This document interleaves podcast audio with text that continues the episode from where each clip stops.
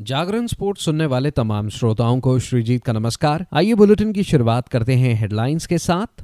भारत और दक्षिण अफ्रीका के बीच दो मैचों की टेस्ट सीरीज़ का पहला मुकाबला आज सेंचुरियन में खेला जाएगा। ऑस्ट्रेलिया सीरीज़ के लिए भारतीय महिला क्रिकेट टीम का ऐलान।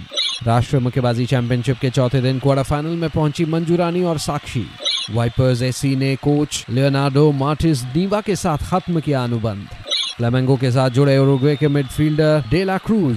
अब खबरें विस्तार से। भारत और दक्षिण अफ्रीका के बीच दो मैचों की टेस्ट सीरीज़ का पहला मुकाबला आज सेंचुरियन के सुपर स्पोर्ट पार्क में खेला जाएगा। आपको याद दिलाएँ, इससे पहले भारत ने टी ट्वेंटी सीरीज़ एक एक से ड्रॉ किया था तो वहीं तीन मैचों की वनडे सीरीज़ में दो एक से जीत दर्ज की थी। ऐसे में भारतीय टीम की कोशिश टेस्ट में उस फॉर्म को बरकरार रखना होगा।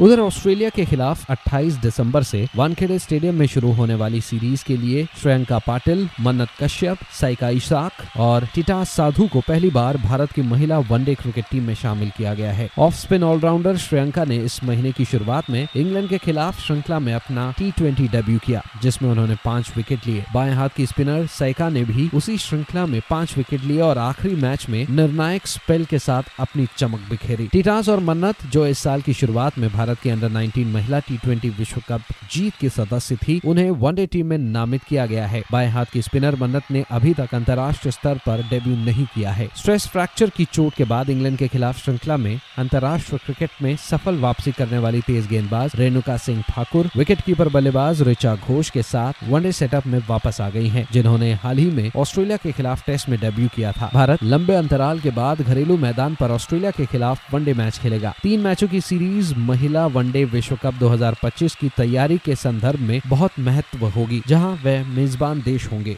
उधर 2019 विश्व चैंपियनशिप की रजत पदक विजेता मंजू रानी और दो बार की युवा विश्व चैंपियन साक्षी ने जीबीयू इंडोर स्टेडियम में सातवीं एलीट महिला राष्ट्र मुक्केबाजी चैंपियनशिप के चौथे दिन क्वार्टर फाइनल में पहुंचकर अपना शानदार फॉर्म बरकरार रखा है। रेलवे स्पोर्ट्स प्रमोशन बोर्ड का प्रतिनिधित्व करते हुए मंजू रानी ने चंडीगढ़ की गुड्डी के खिलाफ अपने अनुभव और कौशल का प्रदर्शन किया और पाँच शून्य से जीत हासिल की। एक अन्य मैच में एसएससीबी की साक्षी ने राउंड 16 मुकाबले में तेलंगाना की रेफा मोहित का सामना किया। साक्षी के आक्रामक रवैये और जोरदार मुक्कों को संभालना रेफा के लिए बहुत मुश्किल था, जिसके परिणाम स्वरूप रेफरी ने पहले राउंड में साक्षी के पक्ष में मुकाबला रोक दिया। क्वार्टर फाइनल में साक्षी का मुकाबला चंडीगढ़ की आरती मेहरा से होगा। एक अन्य महत्वपूर्ण मुकाबले में 2022 सीनियर राष्ट्र चैंपियन शशि चोपड़ा ने उत्तराखंड की आरती दरियाल को परास्त किया। शशि ने अपने कौशल का प्रदर्शन करते हुए जीत हासिल की और टूर्नामेंट के अंतिम आठ में प्रवेश किया।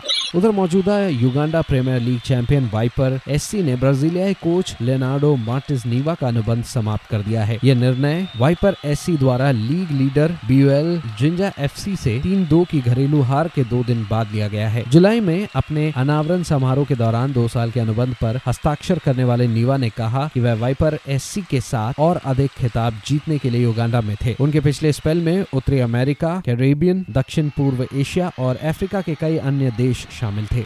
आगे बढ़ते हैं, उरुग्वे के अंतर्राष्ट्रीय midfielder Nicolas de la Cruz, Argentina के रिवर प्लेट से फ्लेमिंगो में शामिल हो गए हैं। रियो डी जेनेरियो पक्ष द्वारा कथित तौर पर 16 मिलियन अमेरिकी डॉलर के ट्रांसफ़र शुल्क पर सहमति के बाद 26 वर्षीय खिलाड़ी दिसंबर 2028 तक फ्लेमिंगो से जुड़े रहेंगे। डेला क्रूज ने उरुग्वे के लिए 25 मैच खेले हैं। उन्होंने रिवर प्लेट के लिए 214 मैचों में 36 गोल किए और 40 गोल में अहम भूमिका निभाई। तो फ़िलहाल इस अपडेट में इतना ही। खबरों का सिलसिला जारी रहेगा जागरण डॉट कॉम पर। और हाँ खेल जगत से जुड़ी तमाम बड़ी जानकारियों के लिए बने रहिए सिर्फ़ और सिर्फ़ जागरण डॉट कॉम पर। नमस्कार।